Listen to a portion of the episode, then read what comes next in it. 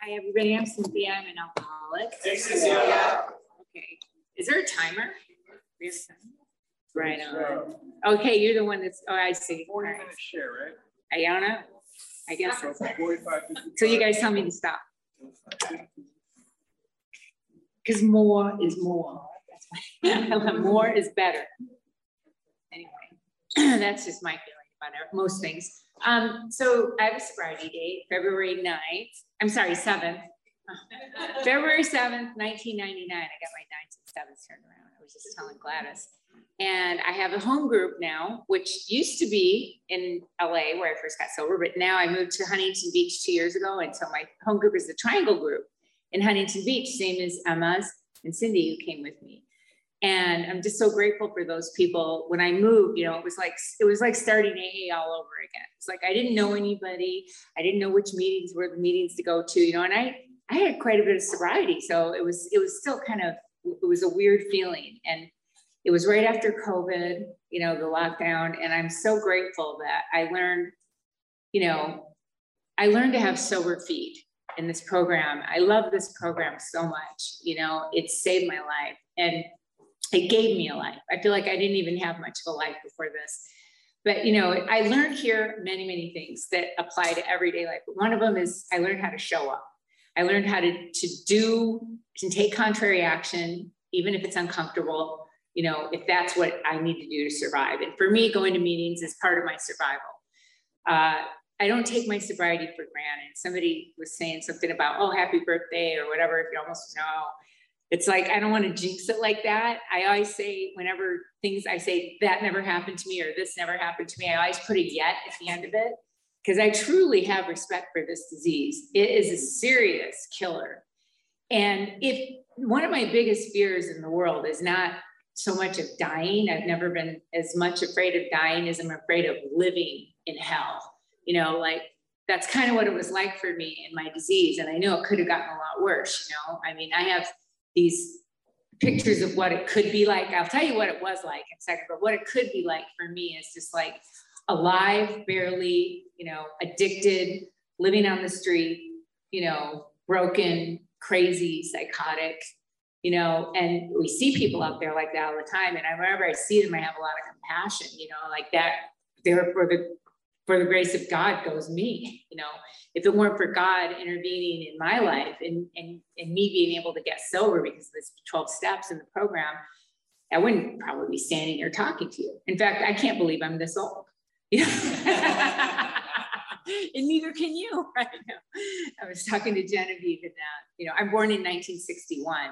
So I've been, I've been sober for almost 24 years now. And it's not my first sobriety. I'll tell you what happened. So I, I grew up in a, a very small town in Michigan. I'm from, I'm a country girl, you know, and I, I, used to kind of blame my my drinking and using on Michigan because it's I don't know if anybody here has ever been into rural Michigan. I grew up I was born in Flint, which that's notorious enough in itself.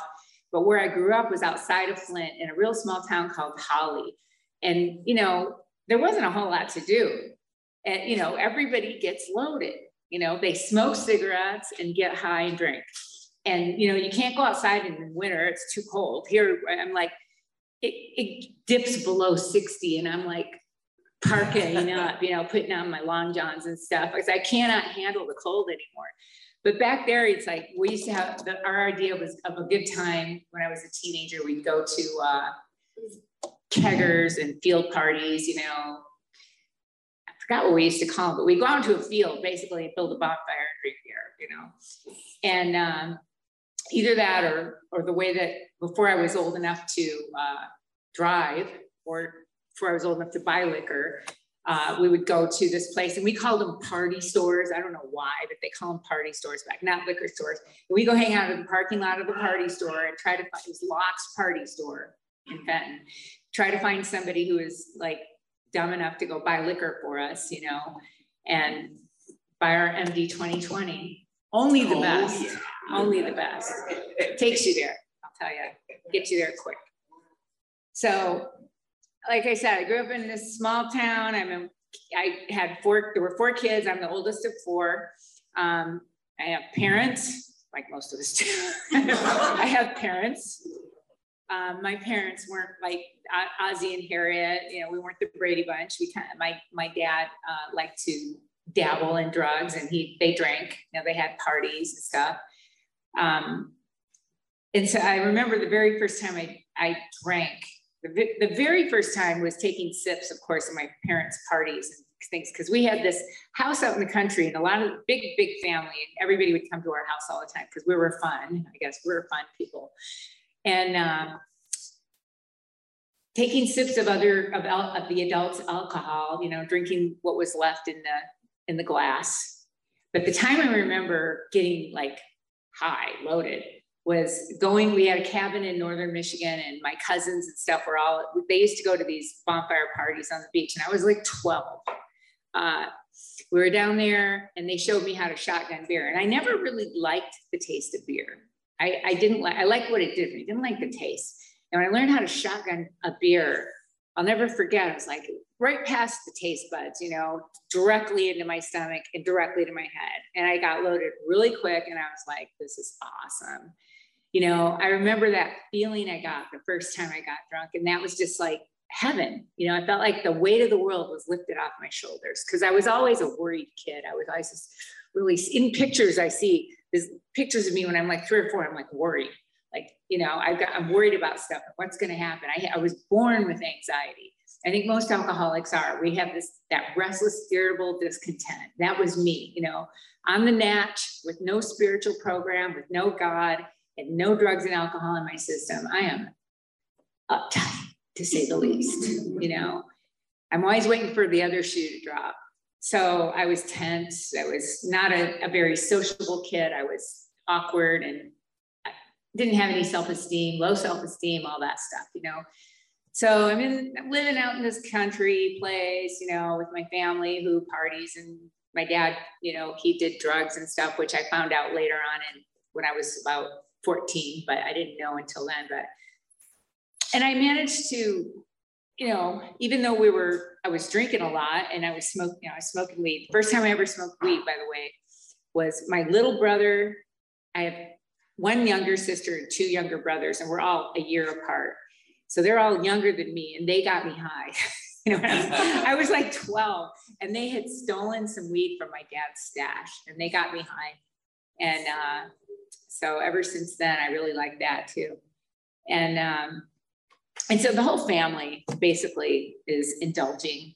And that just seemed like the normal thing to do. Not just my immediate family, the extended family. I have an extended family of a lot of alcoholics. Um, I remember uh, my uncle Robert was an alcoholic and he would come over to our house and he was always pretty much shit-faced drunk, you know, and he always had a bottle in his pocket. His nose was really red and he was always trying to kiss me with some slobbery, gross kisses. And I just remember oh, you know, I never wanted to be like that. I thought every, because people would talk after Uncle Robert's an alcoholic. Just gotta, I'm like, why does he drink so much, you know?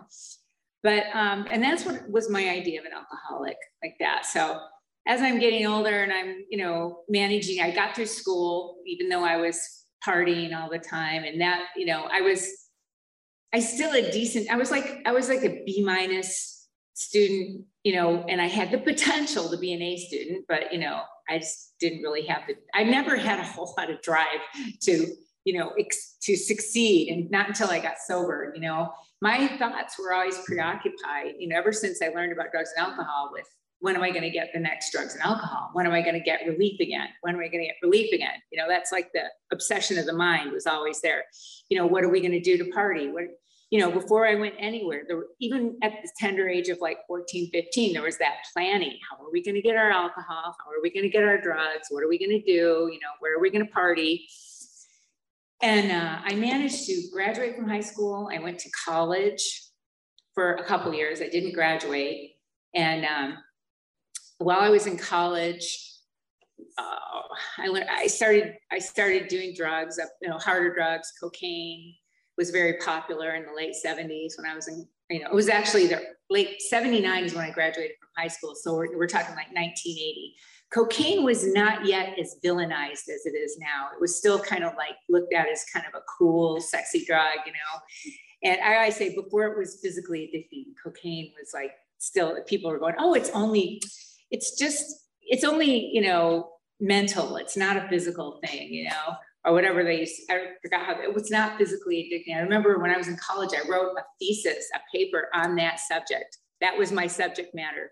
That cocaine was only psychologically addicting. It wasn't physically addicting. I got an A, you know, and I, my my my you know, the, the, the instructor, the, the, the, professor, English professor must have been a drug addict too. I don't know. I have no idea, but he gave me an A. I guess I did a good job, you know, prove my point.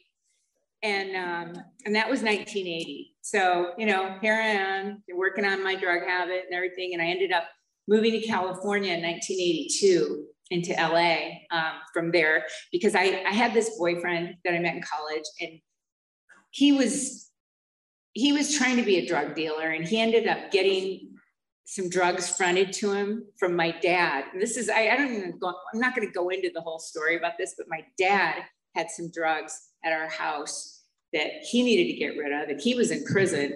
So my boyfriend got the drugs fronted to him and then never got, never gave him the money. And my dad was very upset about that when he came home from prison. So that was why we came out here. That was what got me out here. I was like, let's just go. We won't tell anybody where we're going because my boyfriend was afraid he was going to kill him. So that got me to California. 1982, I got out here and I was like, kid in a candy store, you know.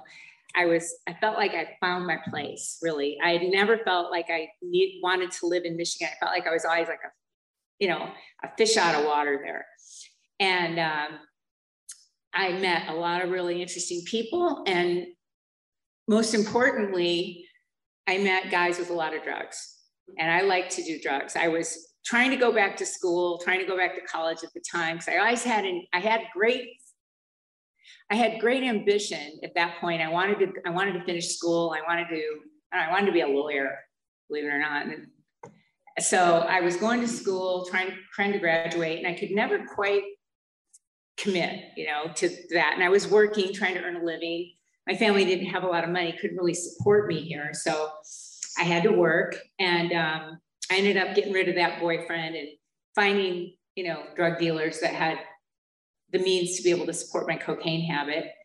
And um, by a series of circumstances, and events that happened while I was here, this is 1983 at this point. 1983, cocaine's still not physically addicting. Rehab is very popular. It's becoming very popular everybody's insurance covers full blown rehab at this point. And I ended up, I met some, I met a guy, it's like Emma was saying, it's like there's a lot of guys that kind of, you know, dot my story, you know, who kind of get me there. But there was a guy I met, I met him at a bar, of course, and he was uh, a bouncer in the bar, and he was a real alcoholic. Like he was one of these, one of these, like my uncle Robert, you know, like he drank three beers and he'd get shit faced, blackout, get in fights. And he was also a, a martial artist and a stuntman. He ended up knocking a guy out in a blackout, went to jail, had charges against him, and they sentenced him to AA. So here's my introduction to AA. I go into the rooms to support him. And I walked into this place called Studio 12 in the San Fernando Valley in North Hollywood to support him. I didn't was not I, I had no desire at this point to stop drinking and using my idea and my feelings have, have been throughout my life is that any bad things that happen to me are always someone else's fault. It's because I'm hanging with a bad crowd. It's his fault. I don't have the right job. I don't have enough money. If I only had the right parents, I wouldn't be doing this. It's always someone else's fault, you know? And I really didn't have any desire to get sober, but I went to this meeting and I remember this guy coming up to me and just, it was, he was the, a guy named Tom Kenny who ran that house and he just, he was a, a tough New York guy. And he goes, Are you an alcoholic? And I went, I just was like, you know, are you talking to me? Like I was really insulted. he thought I was an alcoholic. You know, I, I, I said, no, I just smoke a little weed and I, you know, snort a little coke now and then because I had stopped smoking it and I thought that was a great achievement, you know. At least I thought I had stopped smoking it. At that point, I was kind of just taking it easy, just snorting it, not smoking it. And uh, he just goes, keep coming back, you know? So I'm at this meeting to support my guy, and I ended up eventually um, feeling like, oh, maybe I could do this. And after a couple stops and starts, I ended up getting some sobriety. This is in, like I said, the 80s. That 1984 was actually my sobriety date then. I get sober, I'm going to meetings, uh, I take commitments, but uh, I never really got the whole sponsor and step thing and, you know, the book, that whole, that whole thing. It's like, um, I would read the book and then I, I felt like I was reading another language. And I remember I would fall asleep or get bored. And the bottom line is I never really took that first step. I think that was it because in deep in my heart, I really didn't think I was an alcoholic. I could not believe I was an alcoholic. I really truly believed that all my problems were because of somebody else. You know, I was a I was a victim, a perpetual victim. And um, I learned that later after I got sober the next, you know, this time and, and did my four stuff. But uh, I truly believe that so I didn't really want to get sober and I didn't really ever take that first step and never really worked the steps at all. I'd get sponsors and and I would call them and always it was to whine and complain about something that was going on. Somehow I wasn't getting my way. Somebody wasn't doing what I wanted. He wasn't treating me right or whatever. And then the sponsor would direct me towards, you know, the book and the steps and give me an assignment. And then I would just find another sponsor because I would just quit calling her. I don't want to do this stuff, you know? And I've had it happen to me so many times, I can't even tell you how many times, you know, it's like as soon as somebody's like, oh, will you be my sponsor? I'm like, sure. Okay, what are we, we start, you know, doing, uh, we got to do some book work. So we just start doing some work. And as soon as we get like that assignment, it's like, no, I don't think so, you know? Um, and I don't think, I don't think any of us would come in here like, okay, I've hit this bottom. It's, it, many, I mean, some of us come in here like that, but a lot of people come in here and you have to be really desperate and in a lot of pain and be really miserable to be willing to do the stuff that we have to do to stay here. It's one thing to come here, you know, and dry out and take some time off, go into the rehab, you know, and have the, the bus take you to the meetings and all that stuff. But it's a, quite another thing to stay sober and keep coming to these meetings and keep and be of service and, and do the steps and end up having a spiritual awakening as a result of those and carry the message, which is what the ultimate goal of the whole thing is, you know. So I didn't have any desire to do that really. I didn't understand it. And I ended up, I ended up drinking after six years from that first sobriety. And uh, I planned my relapse. You know, I don't know anybody else here. I was, it wasn't like it just like happened, you know, all of a sudden what, what happened was I was thinking about it because that's, you know, when I'm thinking, I'm in trouble. I'm starting thinking about it, and I met another guy, and I had almost I had six years of sobriety at this point, and I hadn't worked a step, hadn't didn't have a conscious contact, and I'm starting slacking off my meetings. I'm not calling a sponsor, and this is the perfect storm, you know, for relapse. And I meet this guy who's a full blown alcoholic, and, and I told him I go to AA, and he goes, "Oh no," he goes, "You're not one of those losers."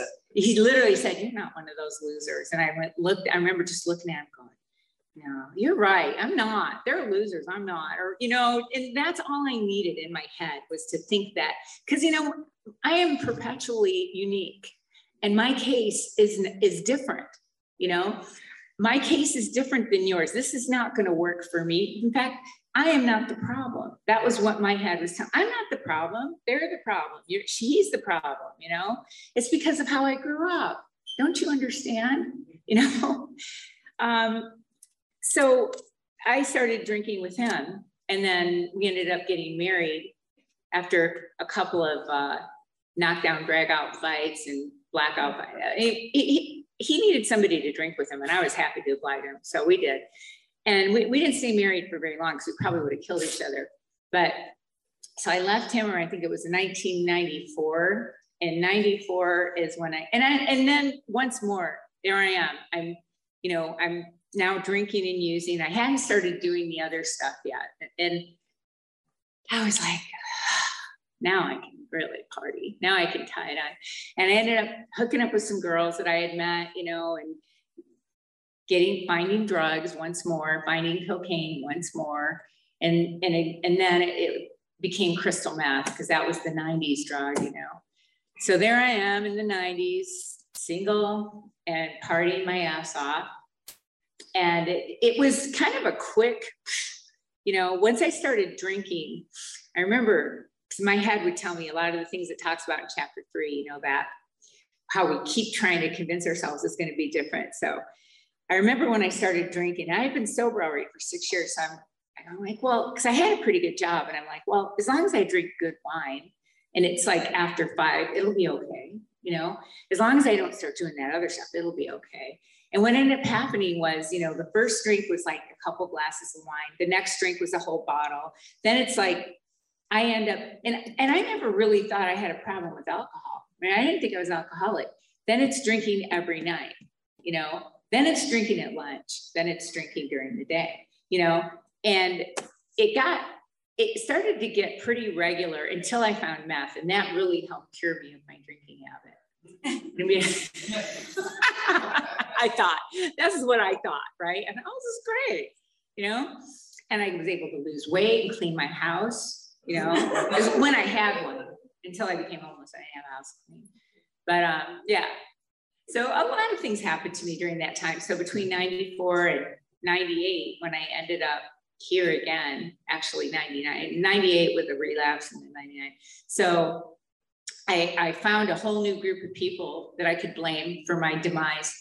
And I started hanging out with, I got a new boyfriend, of course, you know, and he drank even, used even more than I did. And started doing, you know, hanging out with people that were dabbling in other little like illegal things. And, you know, I started dabbling in those things because it's really hard to show up to a regular job, you know, when you're like staying up for five days in a row and then, you know, taking, it was stay up for five days in a row and then drinking tequila and taking Xanax to come down off the meth for a couple days. You've done that too.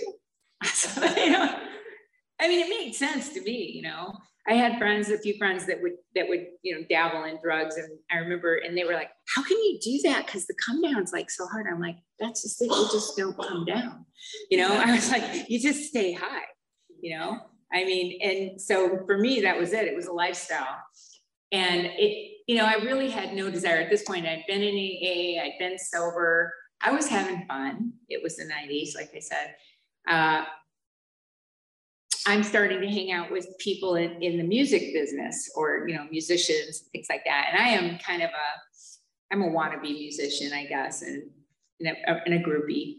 But so I'm hanging out with this kind of people and um, a lot of drugs there and I had a good time. I had a lot of fun, but then it started to become not so fun. Like I said, that feeling, you know, that horrible, icky feeling like, you know, hollow, you know, no soulless, you know, never really felt good unless I was just at that right place. You know, I don't know if anybody else here can relate to that, but I had to have the exact right combination of everything, and the stars had to align, and everything had to, for me to feel good, like I remember feeling. I was always chasing that, you know, and I remember I could get it for little instances here and there, but for the most part, I was either trying to get to it or trying to feel better after it. And um, and it was just the more I did, the less it worked, you know. Then I was just doing it to kind of feel okay, you know. And there was a point in time too at the end. I remember um, the fun, the fun part was over, you know. It was kind of like instead of going out, I like to stay home and tape my curtains shut, you know. And you know, I mean, it was I didn't like to go out. It was real hard for me to get out the door. Uh, it, I got real paranoid. Um, things, like I said, started to happen. I started to do things that were illegal because I wasn't able to keep a regular job. And for a while, I had a company, you know, that I had started before I got before I started drinking and using again. And I drank and used that away. Um, that went to hell in a handbasket. And um, and I tried a lot of different things. I tried bartending. I got fired from a bartending job. You know, I was selling drugs at the bar. You know, and and I tried stripping, you know, as a dancer, and I even got fired from those jobs. I could not keep the job, and it wasn't because I didn't look good naked. It was no, it was I could not, I couldn't show up anywhere. I couldn't show up, you know. Um, so I couldn't earn a living, and and I started doing illegal things. I was doing tweaker crimes, you know, I guess they I call them tweaker crimes, check fraud, credit card fraud, stuff like that. Little things here and there that people would go, here, you can make a couple bucks doing this, you can make a couple bucks doing that. I ended up, uh, I was, I had these fake IDs and a and credit cards that didn't belong to me. And I had rented a car with one of those credit cards and ended up then I got in a fight with my boyfriend. I have this car with me and all these fake IDs and stuff like that. And I I, I flagged down the police because he had my stuff and we were fighting. One of those drama things. And I flagged down a cop in Burbank, and there were six cop cars in a row. That I didn't see that, you know. And they had the mayor of Burbank in the last car, so they weren't really happy to deal with my bullshit drama. And they ended up arresting me and arresting my boyfriend and so then we were both of us facing a whole bunch of felonies. And we ended up bailing out and going and living in Michigan for a while, you know, to wait for the statute of limitations. And then I ended up finding drugs there too. And I ended up getting arrested again there and extradited back here to face all those charges that were. And so the good news is I, I only spent six months in in Twin Towers. That's the good news. It's funny, I was kind of telling this story to somebody who didn't know this about me earlier today. It's like, that was the thing that actually saved my life. I don't know that I could have just made a decision to go. I tried going to a couple of meetings during before I ended up in jail. I tried, I went to meetings and it was like I would go high and I, I would walk away from there going, I want no part of this. These people are, this is a cult. I don't think these people are really sober. You know, I just had a really bad attitude about it. I didn't want what you had at that point. I didn't think it was going to work for me. That was the reality. Is I I just didn't want to come in here and fail. So um, getting arrested and ending up with that time, you know, just to have my brain clear in prison was the best thing. I was a prison, I was county jail, but it was the best thing that could have happened to me. And while I was there, I ended up um, in a program. It was called Reach Program. And uh, instead of just being, you know, watching reruns of Gilligan's Island all day on TV mm-hmm. like they usually do and, and waiting for the next meal call. I was actually in classes and things, and they had panels that came in. We had AA and NA panels that came in. And that was kind of where I started my next um, surrender and my journey, you know, being sober. Um, when I when I got done, I got I did my time. I ended up getting time served with one felony, four years suspended sentence, get out. They said, okay, just stay clean, you know, stay out of trouble for four years and you'll be fine. And um, the night, the day I got out of jail, I drank that day, you know. Um, I, I, I was just so uncomfortable, you know. I was so uncomfortable. I, I did, thank God, I checked into the sober living the next day there was a lady running that sober living that had been in the same jail program that I was in, and they directed me to her and said, "Can you help this girl out?" So she let me in with no money. Um, I got a job. I think I was telemarketing. Anybody here ever do telemarketing? Yeah, that was my first job. I did. I did that lasted about two days, I think. But I, I got. I started working, and I had to pay rent at the sober living. And so I started doing the, the deal. I was going to meetings, you know, and we had meetings inside of this, this sober living. It was called Vesper House in North Hollywood. And uh, I got a sponsor. And she was a really nice lady, you know. She would pick me up and take me to meetings and stuff, but she really wasn't very tough. And she didn't get me rolling on the steps and service and stuff. She was just really nice. And I ended up drinking again February 6th. So I got out of jail November 18th, 1998. February 6th, I go out on a pass from sober living. And I'm hanging out with one of my old running buddies. This girl is Nikki that I used to hang out with. And I got a bottle of tequila and I was going to drink it. And I remember showing her, like, I got some tequila, let's drink. She's like, I'm not drinking with you. I was like, you know, these are people I considered lower companions, right? and she wouldn't drink with me.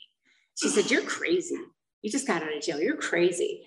And um, I drank that bottle of tequila. And the next day, somehow I found, I ended up, I found this number. I, to this day, I'll be honest, I don't remember if I called her or she called me, but some lady I had met in a meeting and she had about 15 years sober, which I thought was forever. And she was super tough. This lady from New York, her name was Sandy. And she, we talked on the phone and I told her that I drank and she just told me, she goes, you know what, I'll be your sponsor you're going to call me every day and you're going to do what I direct you to do. You're probably going to die, you know? And for some reason, I listened to her. I was at that place, you know, and that I always think about that picture of Bill Wilson on the side of the bed or whoever it is that Bill Wilson's ministering to, you know, who's got a hangover and he's like, he's in his cups. He's like suffering, feeling bad, remorse, and that was me that day. And I was able to listen, you know, to that lady. And I started my journey of sobriety. I haven't had a drink since, you know. And uh, she took me through the steps. Um, we we went through the steps when I had about 60 days sober. I didn't tell the sober living that I had relapsed because they would have kicked me out, and then I would have gotten I would have gone to prison. And that was my rationale for saying I just didn't tell anybody that I relapsed, but my sponsor knew what was going on. And I think I told one other friend or something. So I stayed in that sober living a couple more months and I'm working with my sponsor. She had me going to meetings every day, calling her every day. And um, when I had 60 days, she took me to her house and took me through the book, 164 pages. She had me sit down next to her and we went through that book and I'm highlighting, highlighting, we're reading it, highlighting. And every time we got to the place in the book where it was time to do that step, you know, we did the step. So she had me write out a first step, we did the second step. And when we did the third step prayer, she had me, you know, we got on our knees and we did the third step prayer at her house. And I remember just thinking, this is weird, you know. I mean, I and I asked her, I go, because I was really uncomfortable about prayer. I had no idea. I I didn't have any feeling like I had any connection with a God. I thought there might be a God, but I thought you're not going to want to talk to me, you know. And I I thought most people that were religious people were kind of crackpots and fanatics and stuff, you know. And I thought that I was really embarrassed about the idea of praying. So I got on my knees and I prayed and did the third prayer with this lady. And then I asked her because she was Jewish, and and she and I said, "Don't. How do you feel about doing all these Christian prayers and know you're Jewish?" And she just said, I don't know. It's like she's talking. I my sponsor does it this way and it works for her. So then I just do what she does. And I'm like, okay, it's good enough for me. So I I I took that idea, you know, that I don't have to figure out how this works. I don't have to know why why it works. All I have to know is that it works, you know, because I was I was out of ideas. I was I had no more tricks left up my sleeve at that point. I am basically homeless in a sober living. I have no money, no job. My family's not able to help me. I was just on my own, you know. Um, this, this lady got me through the steps and got me to the to the amends portion of my steps and showed me how to do a 10 step, taught me how to pray, and got me into service. You know, and I highly recommend anybody here is here doing stuff, do it quick. Don't wait. Don't, you know, do a step a year, a step a month, or whatever. People just do it. You know, they were meant to be done in order quickly. I don't think they were meant to be drawn out. um, I did have done other four steps since then, you know, that were probably a little more sane and so, you know, clear. I, I remember just writing out this list because I had no idea. I, I didn't think I had any resentments, you know. I got five minutes. Jeez. All right, so I'm sober. and I started, so I didn't think I had any resentments. And this is where I figure out that I'm not a victim anymore, right? So in doing this four step, what I saw was that my selfishness, you know, my selfishness and self-centeredness, which is one of my biggest defects, is behind a lot of the things that I do out of fear. I take action out of fear based on my selfishness and self-centeredness to get what I want. And then I blame you when it goes wrong. Basically, that's what happens. So I got to see this where I did this, and I got to see how these resentments were killing me, eating me up. And then she again showed me how to do a proper amends, which is not like Emma was saying, not to go say, I'm sorry, but how can I make it right? You know, pay back the money you owe and how can I make it right? Um, and to change my way of acting, change how I did things, you know, changing everything about myself, basically. Um, I started doing H and I when I had about a year sober. I went right back into that jail where I was at, and I got a panel I got cleared and I got a panel in that same module where I was at Twin Towers. And I did that panel for 17 years, that same panel, you know. And I was telling a friend of mine today, you know, it's like it was, it was really eye-opening. You know, I would see some of the same, I was in there with some, you know, it's tragic, these characters, these girls, you know, Bunny and Boxer and, you know, Champagne and all these girls, they're coming, they're cycling through. I'm seeing them, you know, again and again, same girls in the prison. And I would keep going in there. I, I met a lot of really cool chicks. I sponsored a girl that came out of there. You know, I told her, I, I used to give my number to girls, and you're not really supposed to. I give my number to them. I said, you get out, you have nowhere to go, and you want some help, call me. I'll help you. And this girl actually called me This was in 2016, I think. And she had just been released and she had nowhere to go. And I had to go down to Lynwood and pick her up. You know, I took, cause I told her I would. I was like, she's calling me. It's like nine o'clock at night. She just got released. So I went and picked her up and she's still sober, which is an absolute miracle to me. Um, my life is amazing today. You know, I just want to tell you that I have had a spiritual awakening as a result of these steps. Um, I continue as best I can, you know, in that 11th step to practice, you know, getting closer to God, basically, in any way I can. I think that this program is so divinely inspired, and I it absolutely it gets me emotional every time because you know I think that we're kind of God's chosen people. We're here to spread peace and love and harmony and help our fellow alcoholics and other people too. I try to be of service wherever I can. I think it's it's a universal law, you know. And I am so grateful I learned how to do that. I learned a lot of things here. Like I said, I learned how to show up. I learned how to be of service. Um, today, my life is pretty amazing. I, I have my own business, you know, I don't have any warrants for my arrest. I have, you know, a car that's in my name with tags on it, you know, and credit cards that are in my name. I pay my taxes, you know, and that might sound like a big deal to some people, but I think a lot of you here know what I'm talking about. You know, I don't have to look over my shoulder anymore. Um, and I, I have a usefulness, you know, to the to the the community you know, I, I'm able to, to be of service to the community, A, by not being a drain on the community with my selfish behavior, but, um, you know, I'm able to help other people.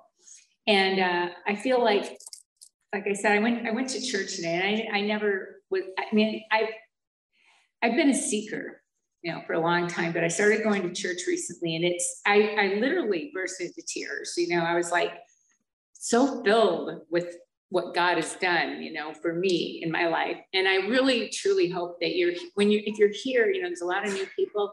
I hope that you're miserable and unhappy and uncomfortable enough to do this work because it is all about doing this work and then taking what you learn and showing somebody else how to do it like emma was saying you know that's the gift and and getting that peace that comes with it and having that conscious contact with god you know is what it's all about so I want to thank Genevieve too for asking me to come and speak. Thank you so much.